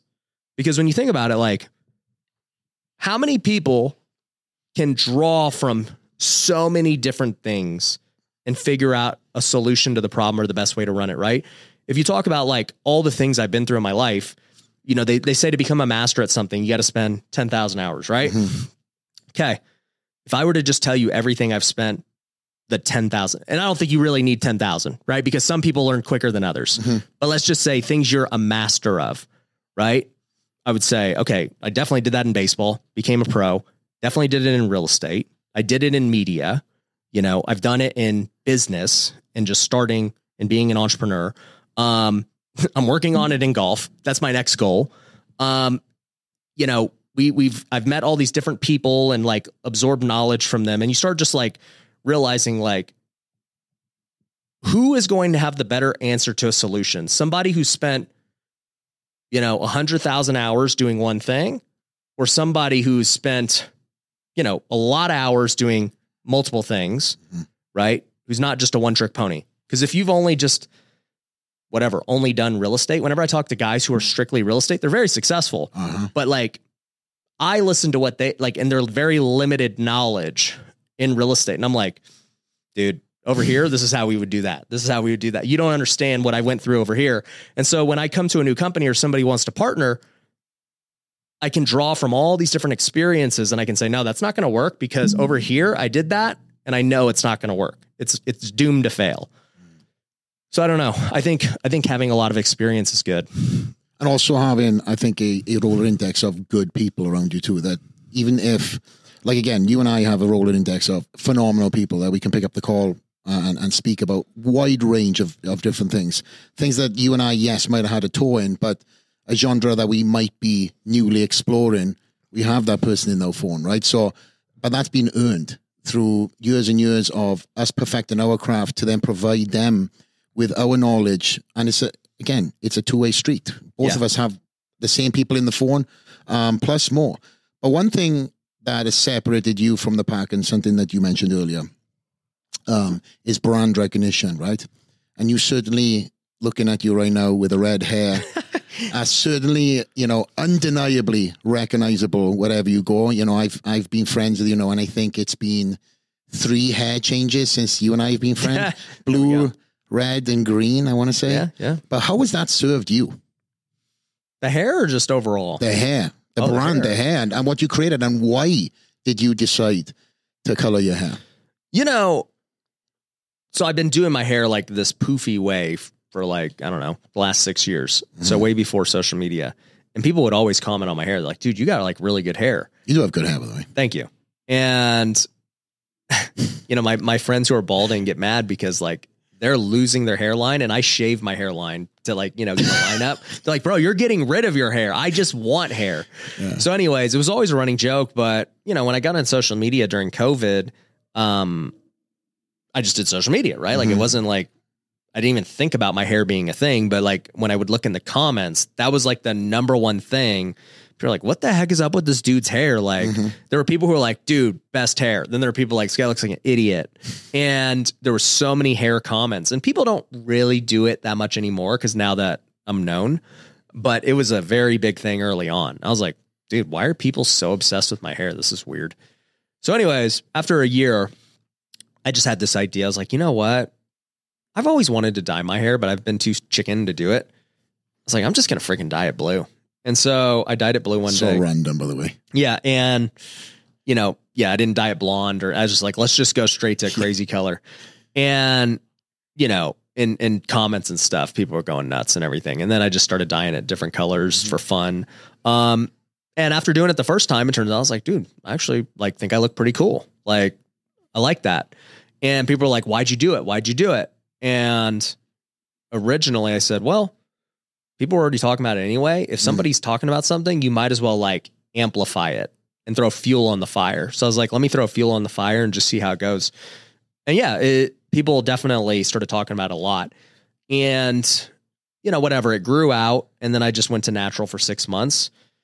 And then last year I was like, you know what? I think I'm ready to diet again. And this point, you know, it was just for fun. It wasn't even like I already knew the reaction. And then after I dyed it again, it became like, oh, this is just what he does, you know? And so then, you know, it grew out, went natural. And then now I've recently dyed it again and nobody really says anything. They're just like, yeah, that's just what you do. You dye your hair. Um, I was going to say, but way back when you started doing this pretty often, often, like the color changes, do you see any analytical changes? you know, I, I tell people, um, subjectively, yes, I see an analytical change. Like just looking, I'm like, yeah, it, gets more views. But if you've asked, if you ask me for receipts and like a Yeah, yeah, data yeah. analysis, I couldn't tell you. I just, I do it for fun. Well, let's talk about how you and I met, and then we'll, you know, n- no pun intended, land the plane on the podcast because Okay. you, you and I can talk for another hour at best. But um, you and I met. We went on a business trip to uh, San Francisco, right? Yeah. We caught the jet out. There was uh, was this a, a Solana NFT? Yep. Yep. something like that. I mean, it- Solana. It was like they're going on. Um, I think they were getting uh on the New York Stock Exchange for um, I forget what they call it. But yeah, yeah, It wasn't. Uh, it wasn't ETF. that I They were thought. starting Solana They ETF. Yeah, and it got denied or something. I don't know, right? I can't Oh, did remember. it? I don't know. well, obviously it's not on the. I don't see any uh, crypto ETFs, but nonetheless, we um we all. That's the first time you and I met. Yep. Yep. Obviously, I'd seen you through TikTok. You know the hair and everything else. So we truly met for the first time with okay, who are you? Yeah. And what do you do? And we had some really good conversation. We flew Yeah. from Vegas to San Francisco. We actually stopped off and picked up. Uh, yeah, we stopped in LA. I think we picked up the DJ. Matt.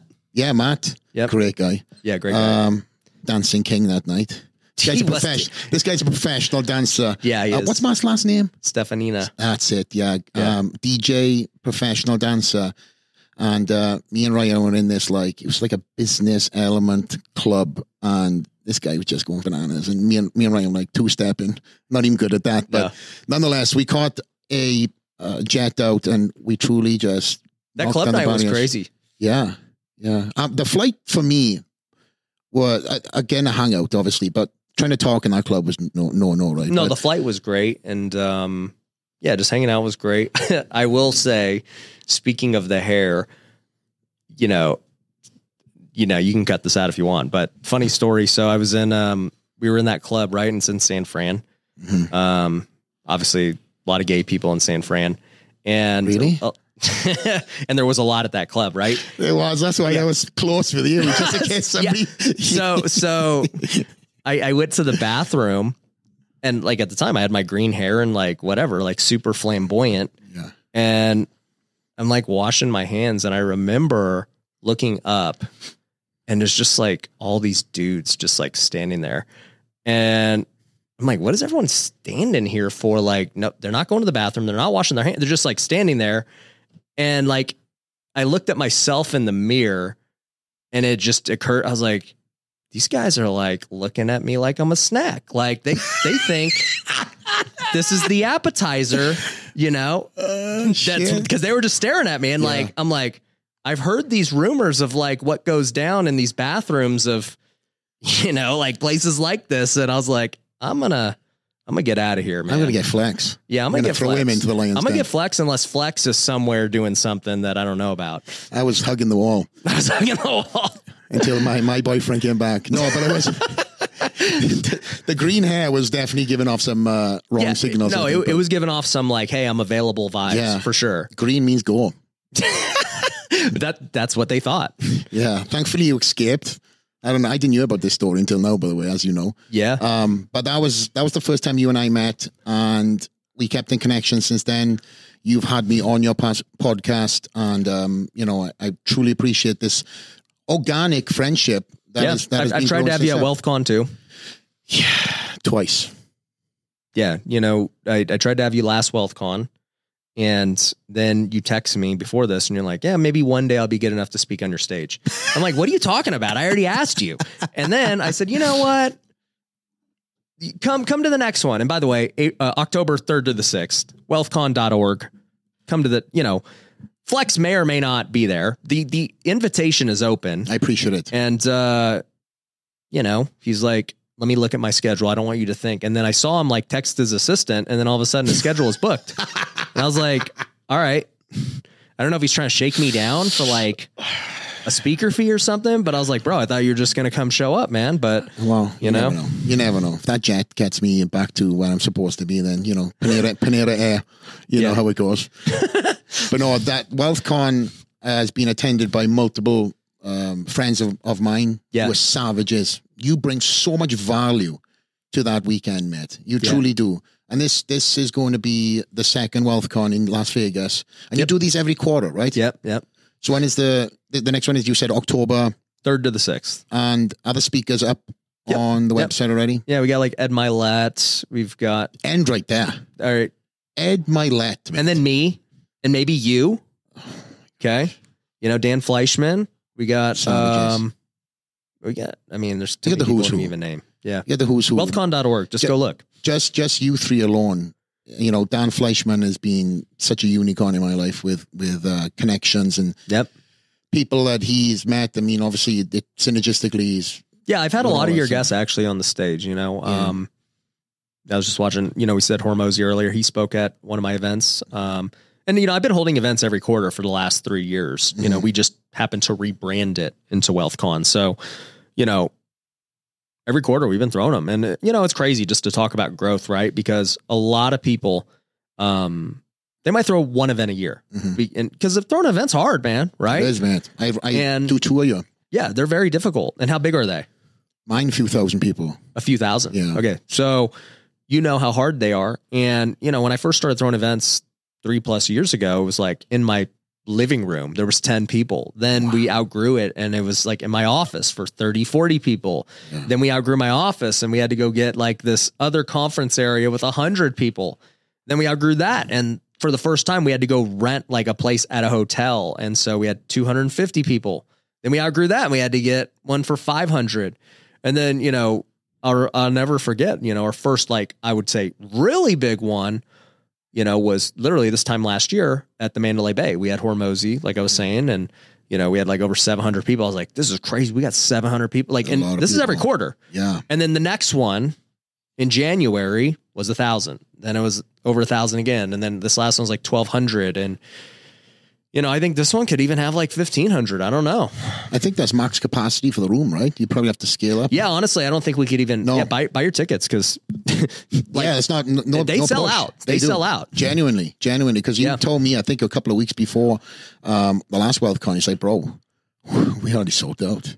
Yeah, well, we were over capacity, and because you, you go over capacity because you anticipate some people won't show up because of I don't know who does this, but like these people pay thousands of dollars for tickets and don't show up. I'm like, Blows my mind as well. yeah, like how do you not show up? But it happens, and so you have to like say, all right, you know, let's let's anticipate ten percent of the room or so is not going to show, and so you oversell, and uh, yeah, we oversold, and uh, a lot of people showed up. So, so yeah, it was it was packed. WealthCon's coming back to Vegas January 8th to the 11th. Now, if you've been to our events, you know how epic they are. We have the best time, not only with just great content, great speakers, but we have a lot of fun with the after parties and the masterminds and everything else. And number one, it's the, probably the best networking opportunity in the entire game. We have over a thousand investors and entrepreneurs at each one, and this will be no different. In fact, this is going to be my favorite WealthCon ever. We've got some amazing speakers coming, people like Tim Tebow, Thach Nguyen,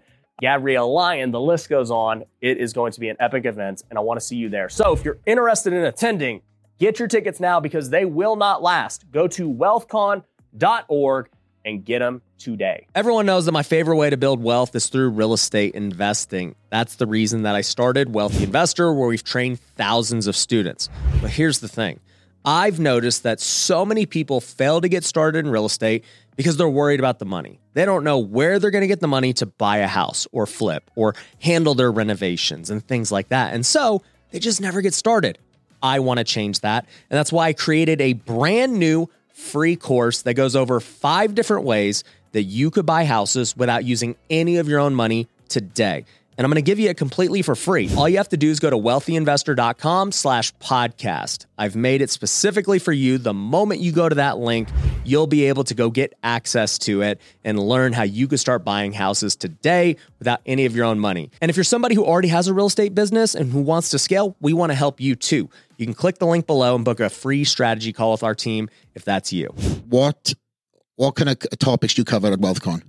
Real estate? Yeah. So there are three core topics that I'm very passionate about, and that's why we cover it at WealthCon real estate, entrepreneurship, and social media. Those are the three keys. So all of my speakers are revolved around those three things for the most part. I mean, really, what the speakers are revolved around is the wealthy way, right? What we've already been talking about.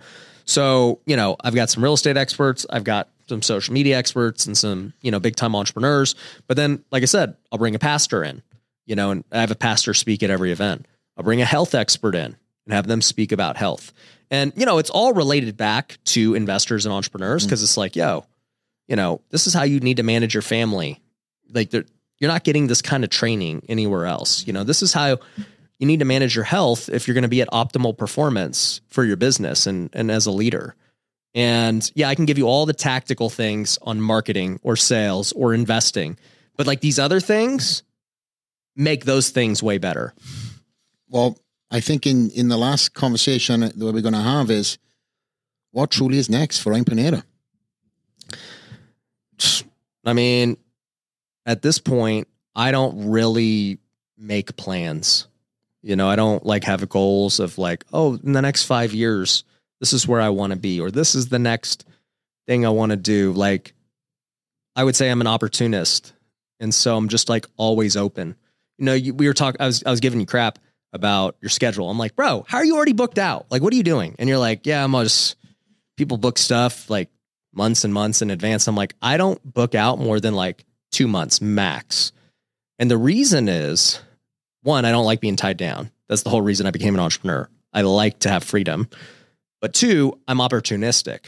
I always want to have my options open for when the opportunity presents itself. So you know, I don't speak at a lot of other people's events, but like, you know, somebody calls me, I'm like, yo, all right, that's a good opportunity. Let's do it. Right. My my schedule's open for podcasts because people are always coming out in and out of Vegas. And for instance, I wasn't going to come to work on Friday, but two people are coming to Vegas. And I was like, all right, you know what? I'll come in and get those two in because I've already missed the rest of the week, you know, on my on maternity leave. And, and today. Uh, and yeah, today, and today I'm just hanging out. So um I like to be an opportunist. And so mm-hmm. like what business opportunities I'm interested in? Well, anything and everything. Yeah. You know, like honestly, I think what I will become, not I, but the company is I think we we basically become a, a mini private equity fund. I mean, that's what I think we become. Um, you know, we already been doing it with real estate. Yeah. Like we raise capital, we buy properties, like that's happened for 10 years now. But the business side of things, more and more people want to partner up. And like as we've built out all these systems and funnels and you know it's like every business requires the same things right? People come to me all the time they're like dude we need content media. That's the best way to market today. I'm like we already got all that you know? That's already in house and built. Oh man we, how do we get good salespeople and all this? Well we already recruit in house like we got salespeople always coming through the door and applications coming in right? Hey we need um you know strategy on how to create the right offer it's like, dude, I've created so many offers and products. Like, let me look at the business and figure out what is the best product and offer, right? Hey, we need a relationship with so and so. Well, I have a huge Rolodex. So let me connect you with them because that's like the key that's going to help this business scale, right? And so I think with everything unintentionally happening um, as we've grown, it just sets us up for that. And that's kind of what's happened. You know, like now we are part, like I said, we take equity in businesses, kind of like what Hormozi's doing. Um, you know, and I think that becomes a bigger and bigger thing. Yeah, I, I've seen a lot of different things that have changed. Obviously, in my life now that I've started getting more into the, the business element, I, and more the more you kind of double down on on certain genres, the more opportunities start opening up. Um, and with you, they're not in one category. For me, I, I love kind of putting you know my my toe in a few different waters. Um, it excites me. I'm doing things right now that I can't speak about, but I'll tell you off camera that um, I never thought I would be into, you know, Yeah. or investing into. But I think that's entrepreneurship at its at its finest. The I've assembled the team, or the team has is already assembled, and I'm just bringing that element um, aside from the financial investment too. Yeah, I think the big key with business, entrepreneurship, and and just doing deals is that you need to understand two things. One is what kind of value can you provide other people, and two is what kind of value do they need. If they intertwine, you can make a deal. Yeah. Right. And so timing plays a big role in all of this and when that intertwinement happens. But, you know, for instance, you know, we were talking before this. I'm like, hey, I think I have a good opportunity that you and I could really do together. That opportunity didn't exist even a month ago. Yeah. Right. But now it exists. And obviously, I've had you in my Rolodex. I know your skill set and the value you provide with what you've created. And I'm like, dude, you know, there's things that can happen to make this really big. And so, you know, for me, I'm just sharpening my skills all the time so that I become a valuable partner to somebody else. Because if I know I have systems and processes and resources and these things that add value, and it might just be money, like you said. Some people, they don't want any of the other stuff I have. They just want money. It's like, great, I can raise money, right? Um, some people want my face and they want me to, you know, be a face of it. All right, well, let's see if it's worth my while. And I, you know, I'm willing to do that. Some people want our expertise. Some people want our media. And so we have all these resources that people want. And so then it becomes like, man, okay. Yes, they were built for me, right? And we're going to use them for our own purposes, but now we can start leasing it off to other people when it makes sense. I know this is kind of a deep question, and I'll prolong the podcast, but how do you Is the plane running out of fuel? yeah, soon. Eh, how do you define, uh, or uh, how do you separate you as the brand and a paid venture that you could get involved with? Because somebody could say to you, "Hey, Ryan, I need you as the face." Um, when you look at this deal, it's like, eh, you know, I'd rather throw throw money into it. Where, where's the separation for you? I know it's kind of a deep question, but you got to remember now that our audience, uh, you know, athletes that may be able to invest in something or be a face of something. What, what's the advice that you would give them? So I've had a lot of athletes on my podcast, and um, you know, I had Von Miller on recently, and you know, I've had you on. I've had you know other NFL and MLB guys like All Stars and Hall of Famers, and I've talked to a lot of agents actually too. And the thing that agents are doing now, because they're wising up, mm. is that it's like, look, we don't, we don't want endorsement deals anymore. Like we want equity. Skin in the game. Yeah. And I've always said that from the beginning. I've told all my YouTube influencer friends who, you know, your staff has worked for. And I literally like told them, I'm like, guys, is are idiots for just taking all these sponsors. Like own the business. Or if, if they won't give you equity, start your own. Start the competitor and and take 100%. Why are you taking 10? Right? And so I think um for me, I've never really done sponsors anyway, so it's not a big deal. Okay. Um, I've always either taken equity or promoted my own companies because everything else wasn't worth it. And as you know, it's very difficult to build a brand and an audience. Um, to me, I think we will continue to become more valuable as time goes on. We are the rarer commodity versus the businesses. Businesses come and go all the time. It takes a long time to build an audience and a following. True. So, you know, to that end, if if a business comes to me and they're like, "Yo, I want to," like, if you look on my podcast, I don't have sponsors. I haven't had it for years. Mm-hmm. I just found that off off camera for the first time. I, I didn't Yeah. even know that. I don't take sponsors. I'm like, bro, I'm promoting my own stuff. Um, because think about it. If they're willing to go pay me this crazy amount of money to sponsor the podcast, they must be making 10x that. So it's like, why not just promote my own stuff? You know? So th- there's that element to it. And also, too, it's like when you're promoting other people's stuff, you don't have control over the fulfillment. So when I promote my own stuff, I know exactly what they're going to get. Yeah. And good or bad, right? Usually good. But when things don't go good, I have the ability to fix it. Yeah, you're the face. You get Yeah. in front of it. Yeah. I mean, if, if you look at what happened with all this FTX crap, right? Mm. That was the problem. Everyone promoted it and they couldn't fix it. And so, you know, there's always risk when you're promoting somebody else's stuff that you don't actually own or have um, intimate knowledge of what's happening behind the scenes. Um, so, yeah, very rarely would I promote a brand. But I will say this if it's something I am passionate about and I'm a user of, Yeah. that's a different story. So, like this clothing brand Sene, um, I've been wearing their stuff for a long time. And the the guy came up to me, the the owner, Ray, he was like, Yo, I want to actually do a collection with you. Hmm. And he's like, You we'll design the collection. It'll be the the Sene and Ryan Pineda collection, and we'll we'll have this whole, you know, strategy and we're gonna go spend hundreds of thousands on ads and like put your face out there. And I was like, That sounds good to me. You know, like I like your stuff anyway. Mm. Like you're you're telling me you're gonna get me more exposure and we're gonna make money together? Okay. You know, I had another one happen with golf. Um, you know, I had two golf com I'm not gonna say who, Yeah. two big golf companies reach out and they're like, Ryan, we want to sponsor you. I am not a pro golfer, right? and so like, but they're like, dude, we we know you love golf and Mhm. you know, whatever. And so, you know, I'm in talks with that. And it's like, for those, I'm like, whatever. Yeah, I, I use the stuff anyway. I might as well get paid to use it. well, that's where I'm at. Yeah, but it will never take away from the main thing that I am, Of course. you know, promoting. So like if I do a deal with Titleist or TaylorMade or whatever, right?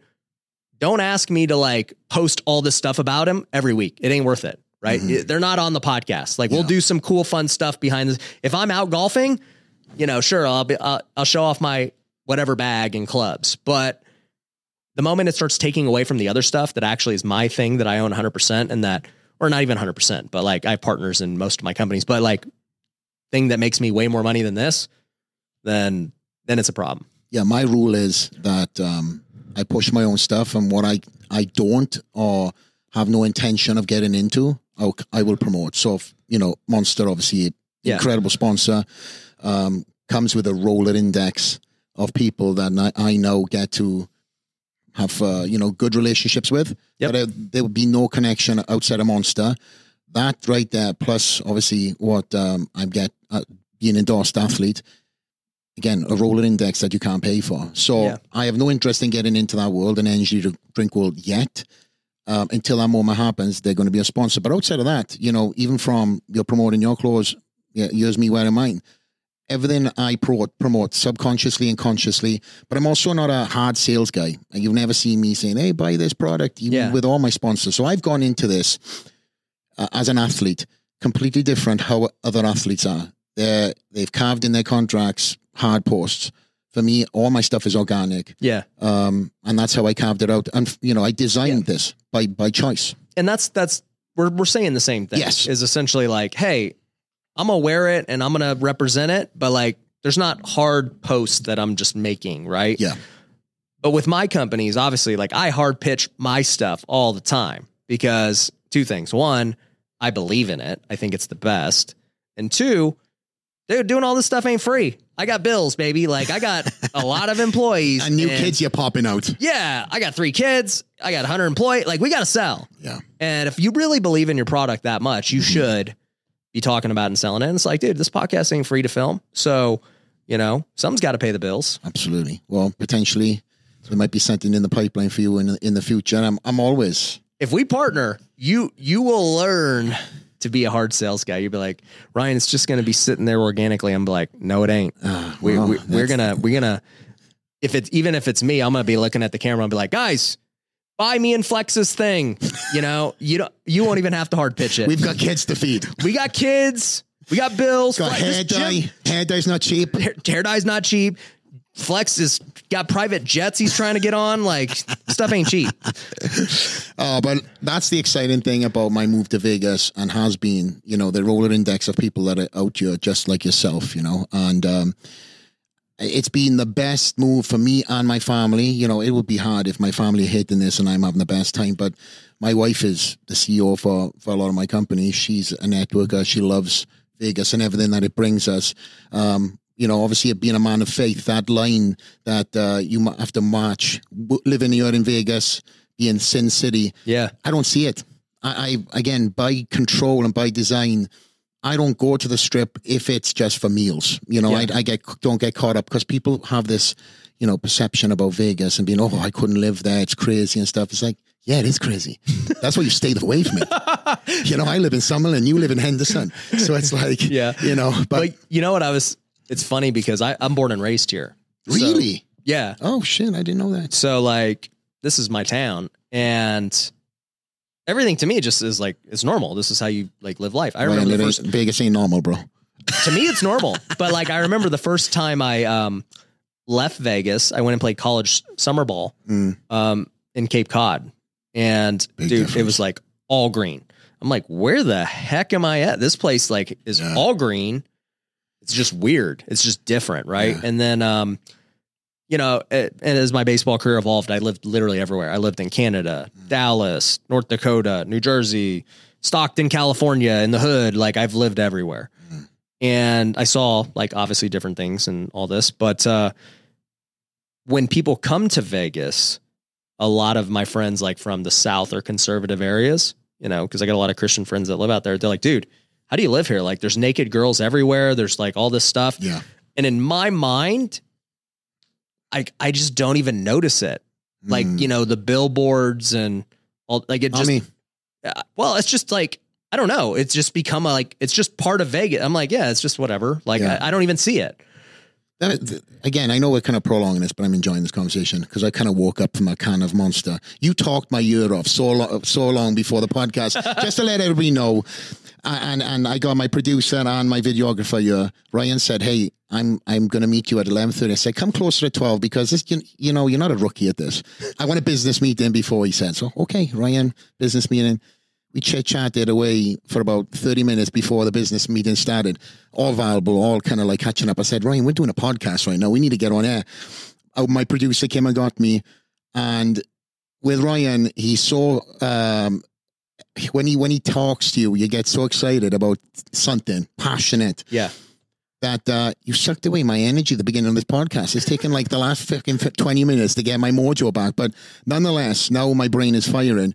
How, as a dad, um, and living in Vegas, how, how, do you think about that? How our kids are going to grow up with with so much, like you said, you're blind to it. You know, you kind of like subconsciously turned that off. I, I I'm just saying this as that was my biggest concern. Concern Yeah. moving here as a Yeah. dad, moving from Florida to the school Yeah. my daughter was in to then bringing her out here. That was my only biggest concern because I was torn in my heart. But then when I got to the school systems and I seen how it was, your great school system. She's in private school. I know your kids uh, have got a different um, Yeah. uh, schooling system, but how, how how are you prepared to combat that? And, and are you are you nervous at all about them being brought up in in Vegas? You know, I see a lot of people with that fear a lot. Um, I mean, for me, my wife and I were both, we grew up in Vegas. So, like, we turned out pretty good. And From your standards or somebody else's? I, I don't know. I'm here. I'm on, I'm on straight out of the lair. So oh, it, it falling, worked out. falling fast. Oh shit! Yeah, yeah, work it out. it worked out. So no, I uh I don't know. Like I said, I I grew up here. It just Mm. to me it just is a like normal way of life and I didn't even recognize any difference. Now, being a man of faith, for sure, I actually was just meeting with a nonprofit right before this um, Mm. about fundraising and different things. And they're like, "Did you know that Vegas has Clark County School District, which is the sixth biggest school district in the country?" And I already knew this, but Clark County is also rated like the 49th like school district in in some ranking, right? So it's not very good. And my wife actually was an 8th grade English teacher in the inner city here. And um I was a great substitute teacher too. So like I'm very experienced with the school system. I grew up we both grew up going to public school here. So like, you know, we we got it pretty dialed in with what we've seen. That being said, um Life has I- changed though. Social media and Oh, all for sure. stuff. Yeah, life is totally different today than it was when we were in school. One thousand percent. Um, what we decided is we're going to homeschool. Okay, and every time I talk about homeschool, it like gets so many views because like I think it's just becoming more and more popular. And I think entrepreneurs are now realizing, well, freaking, I'll teach my kid more than the school system. And, you know, also too, like when you live a lifestyle like ours where we're traveling a lot and stuff, I want my kids to come with me, you know? So it's it's more of a lifestyle thing for us. It's an educational thing of like, I know we can teach them better. I mean, we I we literally get paid millions to teach people stuff. So like we are running a school Mhm. already. Um but the third thing is yeah, like politically with all these crazy things happening in the school system, I'm not about that. And so you know, whatever, I don't care what anyone else believes, but don't force it on my kids. Yeah. And you know, we can control that. Now, does that mean that my kids are going to be homeschooled forever or whatever? Like no. I mean, look, as they get older, who knows? They might be like, "Dad, we want to go to school and whatever." And we'll make a choice as a family at that time when it comes. So that you know, every decision I ever make, there's no absolutes in life. It's like this is what I think is the best thing for today. Maybe in 10 years it's not the case because my wife and I will tell you we always thought we'd send our kids to public school here and we had no problem doing it because we both grew up in public school. She worked in public school. We're like, dude, it's fine. Then we started to make some money and I was like, all right, we're probably going to send them to private school mm-hmm. just because, you know, that's what you do. Then as time went on and I started interviewing all these entrepreneurs on my podcast, literally almost all of them had their kids homeschooled. really. Yeah. Almost all of them who were very big entrepreneurs were homeschooling for the same reasons I just mentioned. Hmm. Travel, schedule, they can teach them better, you know, the the influences at the school. And the, the- honestly too, the more I started looking into the psychology of everything, it's like, man, the first 10, 10 years of your kid's life is basically like how they are imprinted and what they believe going forward. And for me, you know, I think about that and I'm like, well, I should probably be imprinting the values that I want them to have more than some random teacher that I'm assigned. You And know? a, and a curriculum that is becoming more and more woke. Yeah, for sure. Everything's becoming, you know, this woke culture. But you know, honestly, as much as it's becoming that way, you're you're now seeing like everyone fight back because everyone's kind of just tired of it. I agree.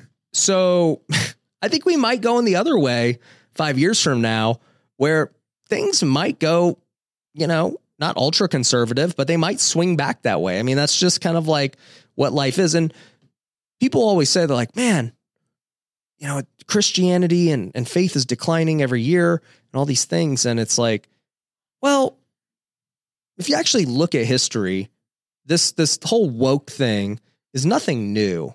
I mean, the hippies, you know, back in the 70s, it's, it was the same thing, right? Like the world was ultra conservative. You know, hippies came along. They had all these different worldviews of how to live life, right? And, you know, they had their time. And then there was a new thing happening the next year. Then the 90s were different and the 2000s were different. But one theory I heard on why the school system is so woke these days is because those hippies are the teachers now. Yeah. And I'm like, that makes sense, actually. Like logically, that makes a lot of sense. Um, especially at the university level, Mm. which is usually more liberal and woke and whatever else. So yeah, I don't know, dude. As a dad, Vegas doesn't concern me one bit. I'm not worried about it one bit. Um, I'm more concerned about what am I teaching my kids at home because that's going to have a far bigger impact on them than Vegas. Mom, well, my mom, listen, I appreciate uh, the conversation that has been all over the place on my That's on all my behalf. podcasts go to. But again, I've been I've been on your podcast, and uh, why is it every time I, I land the plane, your tires, I break something? They've done the same thing yesterday. Um, but yeah, in uh, in closing this, my friend, is there anything you want to push promote? I know we've already talked about so many different things. Is there anything we didn't cover? Bro, I think everyone just needs to comment and say, Flex, why aren't you going to be at WealthCon? You know, October 3rd through the 6th. It's literally in Vegas. Like, you don't even have to fly anywhere. Like, you could literally just M Casino. It's not far from like actually it's it's it's, It's five minutes from here. Yeah. And so I don't know. I'm just kind of offended, but it's all good. Well, you're a good negotiator, and you also hit me in the ego too. So yeah, we'll we'll we'll have to speak with my my CEO aka my wife. I don't know if you want to stay in the good side of her, but Well, I'll let you speak. I'm going to go back to the office. We're not going to speak to her together.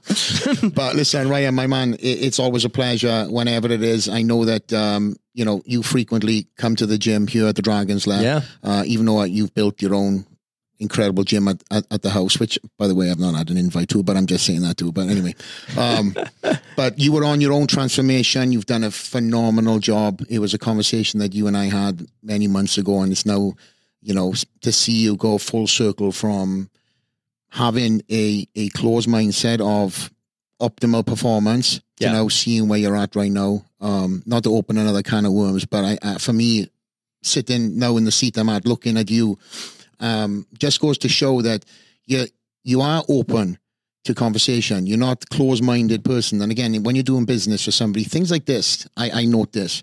You know, conversations, how you treat people, how you act, walk, talk, it, it all plays a part on on the person I want to align myself, as vice versa. So, um, just to see you where you are now with your training and and having a you know the mindset of having a savage body, you know, transcends into being a savage in life, right? And um, I truly want to thank you for all that you are for me, my my my circle of friends, and all the wealth that you give your audience all around the world. You know, you put a lot into this. People don't understand the amount of hours um, that you sit in front of a camera and record and put together worth. You know that you are putting out to the world. You know, this is all goes back to you. Um, so what comes out of your mouth can truly impact people, and obviously we're both in them situations. And I know, I know again the uh, responsibility that it comes when you have a mic in front of you to to truly give advice. So where and what you've done on YouTube in your businesses, in more so as a dad, as a husband, is incredible, mate. And um, as I said, I, I find myself more and more aligned um, with you and, and people of that nature every every every quarter, to be honest. So um, I truly appreciate you taking time out of your day to come here and uh, listen to me babble on and ask you questions. But um, it truly means so much, mate. So thank you very much. No, I appreciate your friendship, man. Thanks for having me on. You learn from the mistakes of your grandfather and you invest in the likes of your children. Are my kids going to be more likely to want to spend time in the metaverse or are they going to be more likely to want to go camping with their friends? The green energy space is the second fastest growing industry in the world out